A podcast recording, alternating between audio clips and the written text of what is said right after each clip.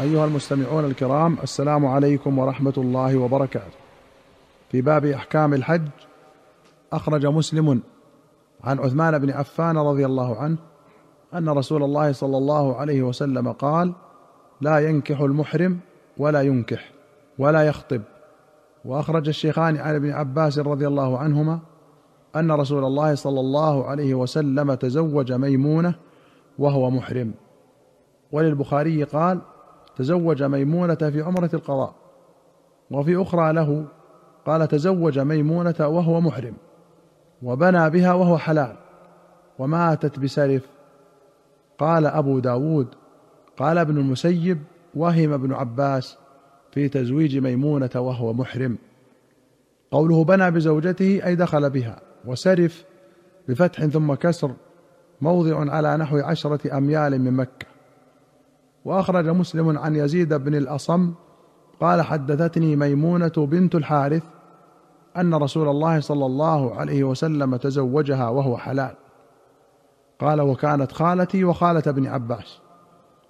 وأخرج البخاري ومسلم عن الصعب بن جثامة رضي الله عنه أنه أهدى إلى رسول الله صلى الله عليه وسلم حمارا وحشيا وهو بالأبواء أو بودان فرده عليه. قال فلما رأى صلى الله عليه وسلم ما في وجهي قال إنا لم نرده عليك إلا أنا حرم. ولمسلم عن ابن عباس قال أهدى الصعب بن جثامة إلى النبي صلى الله عليه وسلم حمار وحش وهو محرم فرده عليه وقال لولا أنا محرمون لقبلناه منك. الأبواء وودان موضعان معروفان بين مكة والمدينة. وأخرج البخاري ومسلم عن أبي قتادة رضي الله عنه قال كنت يوما جالسا مع رجال من أصحاب النبي صلى الله عليه وسلم في منزل في طريق مكة ورسول الله صلى الله عليه وسلم أمامنا والقوم محرمون وأنا غير محرم عام الحديبية فابصروا حمارا وحشيا وفي لفظ اتانا وأنا مشغول أخصف نعلي فلم يؤذنوني وأحبوا لو أني أبصرته والتفت فابصرته فقمت إلى الفرس فأسرجته ثم ركبت ونسيت السوط والرمح فقلت لهم ناولوني السوط والرمح قالوا لا والله لا نعينك عليه. فغضبت فنزلت فأخذتهما ثم ركبت فشددت على الحمار فعقرته ثم جئت به وقد مات فوقعوا فيه يأكلونه ثم إنهم شكوا في أكلهم إياه وهم حرم. فرحنا وخبأت العضد معي فأدركنا رسول الله صلى الله عليه وسلم فسألناه عن ذلك.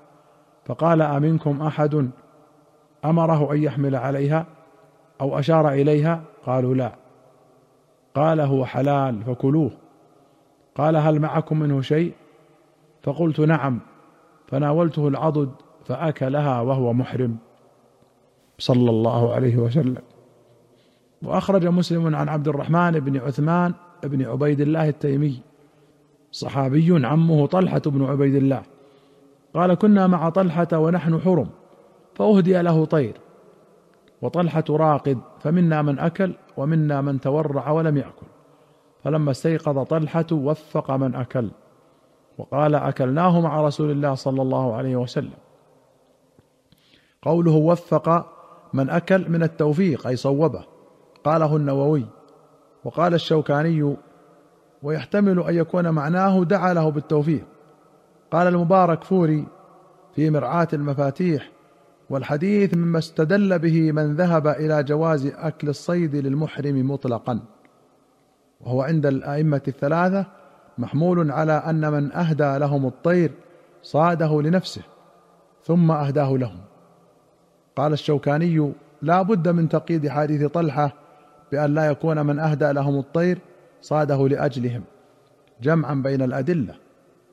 وأخرج البخاري ومسلم عن البراء بن عازب رضي الله عنهما قال نزلت هذه الآية فينا.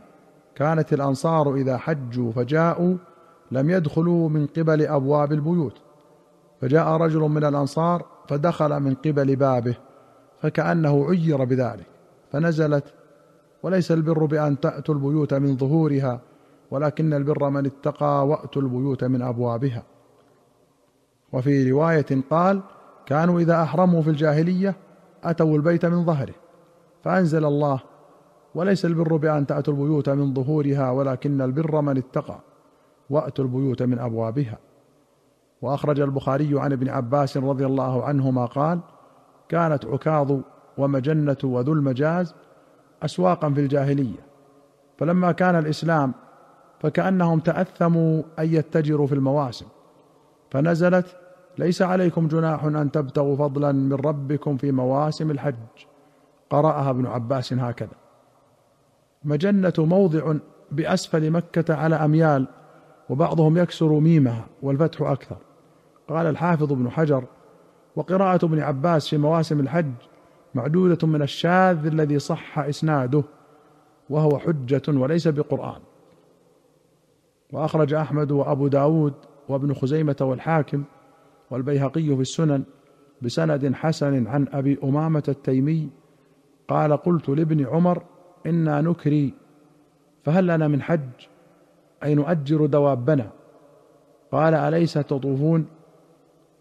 وأخرج أحمد وأبو داود وابن خزيمة والحاكم والبيهقي في السنن بسند حسن عن أبي أمامة التيمي قال قلت لابن عمر إنا نكري أي نؤجر دوابنا فهل لنا من حج؟ قال أليس تطوفون بالبيت وتأتون المعرف؟ أي عرفة وترمون الجمار وتحلقون رؤوسكم؟ قال قلنا بلى. فقال ابن عمر جاء رجل إلى النبي صلى الله عليه وسلم فسأله عن الذي سألتني فلم يجبه حتى نزل عليه جبريل عليه السلام بهذه الآية. ليس عليكم جناح أن تبتغوا فضلا من ربكم. فدعاه النبي صلى الله عليه وسلم فقال أنتم حجاج. وفي رواية قال كنت رجلا أكري فذكره.